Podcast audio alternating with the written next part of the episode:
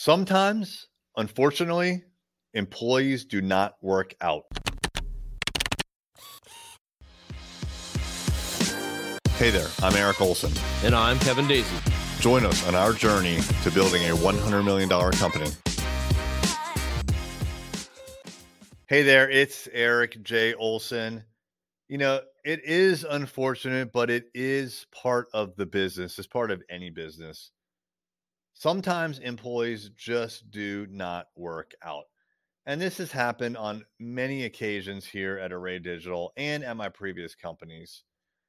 And you know, it's it's one of those things that you know, people tell you you should hire slow and fire fast. And what they mean by that is you should get to know a candidate for an employment position for a couple of days or weeks or preferably a couple of months or longer. Like ideally you would have a relationship with this person for years and then you would hire them. And why would that be the case? Because you want to know what kind of employee you're getting. And you want to know all about them and you want them to like let their guard down. And you want to see the, the real true person. But that's rare. I mean, that that's a rare situation. Usually you are not hiring slow. Usually you're actually hiring quite fast. And the reason is you have a need. You have a pressing need. Not many businesses have the luxury of hiring well in advance of when they need a person.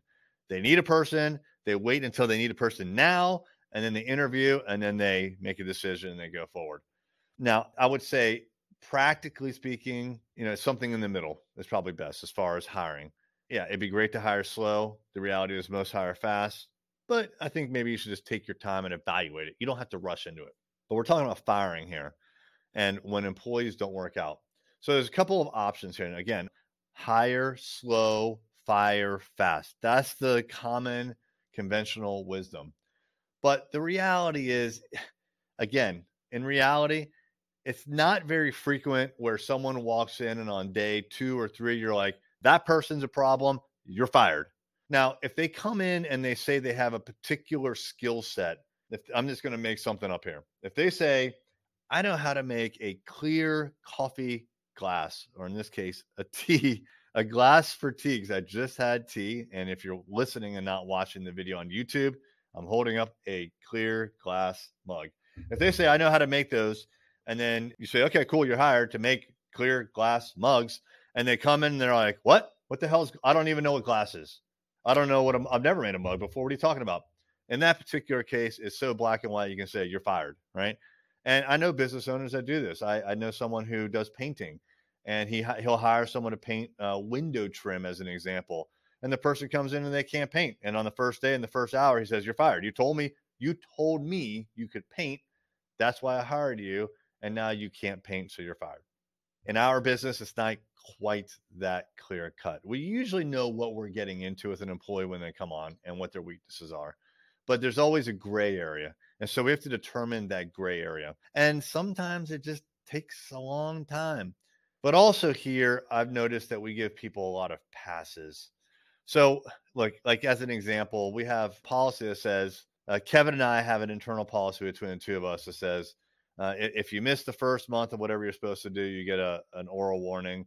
Second month, you get a first written warning. Third month, you get a final warning, and then the fourth month, you get termination. That's what we want. That's what we've said. We actually wrote it down, but we give people passes. Why do we give people passes? I, I don't know. I mean, we probably should be more stringent, but but these are also people that we work with day in and day out, and these are good people. We know that they're trying, right? So it's not like someone's like not showing up to work or showing up to work drunk or something like that. They're trying. We have good people, and a lot of times, honestly, there's something in the organization that's a problem. We haven't provided the training. We haven't set the expectations a lot of times when I look at these things, management, myself, is at fault. So it's hard to pinpoint it, you know, that the problem is with the employee and terminate them when you know there's other things happening in the company. So we give people passes and sometimes more than they than we should. So look, in, in a perfect world, that's you know, we would fire very, very quickly. Perfect being from the perspective of the employee or employer, I should say and the company. But the reality is it's usually slower than than we even want it to be. But you know what? If I'm gonna err on one side or the other, I'd rather take my time a little bit in terminations and make sure that I'm doing the right thing. I want to make sure that it's very clear this person is not a fit before I terminate them. Mm-hmm. And I would recommend you do the same thing. Don't rush into a termination. Forget the conventional wisdom hire slow, fire fast, unless it's super obvious, but it's usually not. Give the person a warning, give the person a written warning, give them the training that you should be giving them anyways. Set the expectations, hold them accountable, but take your time. Do not be in a rush to terminate, especially when there's more you could have done to make it a better experience for them and for you. Hey there, it's Eric J. Olson. I wanted to let you know about my book, Million Dollar Journey How to Launch a Seven Figure Business.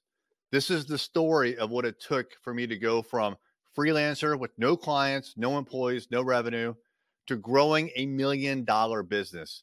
It took me eight years and I made a lot of mistakes. And all of those mistakes, and more importantly, lessons learned, are in this book.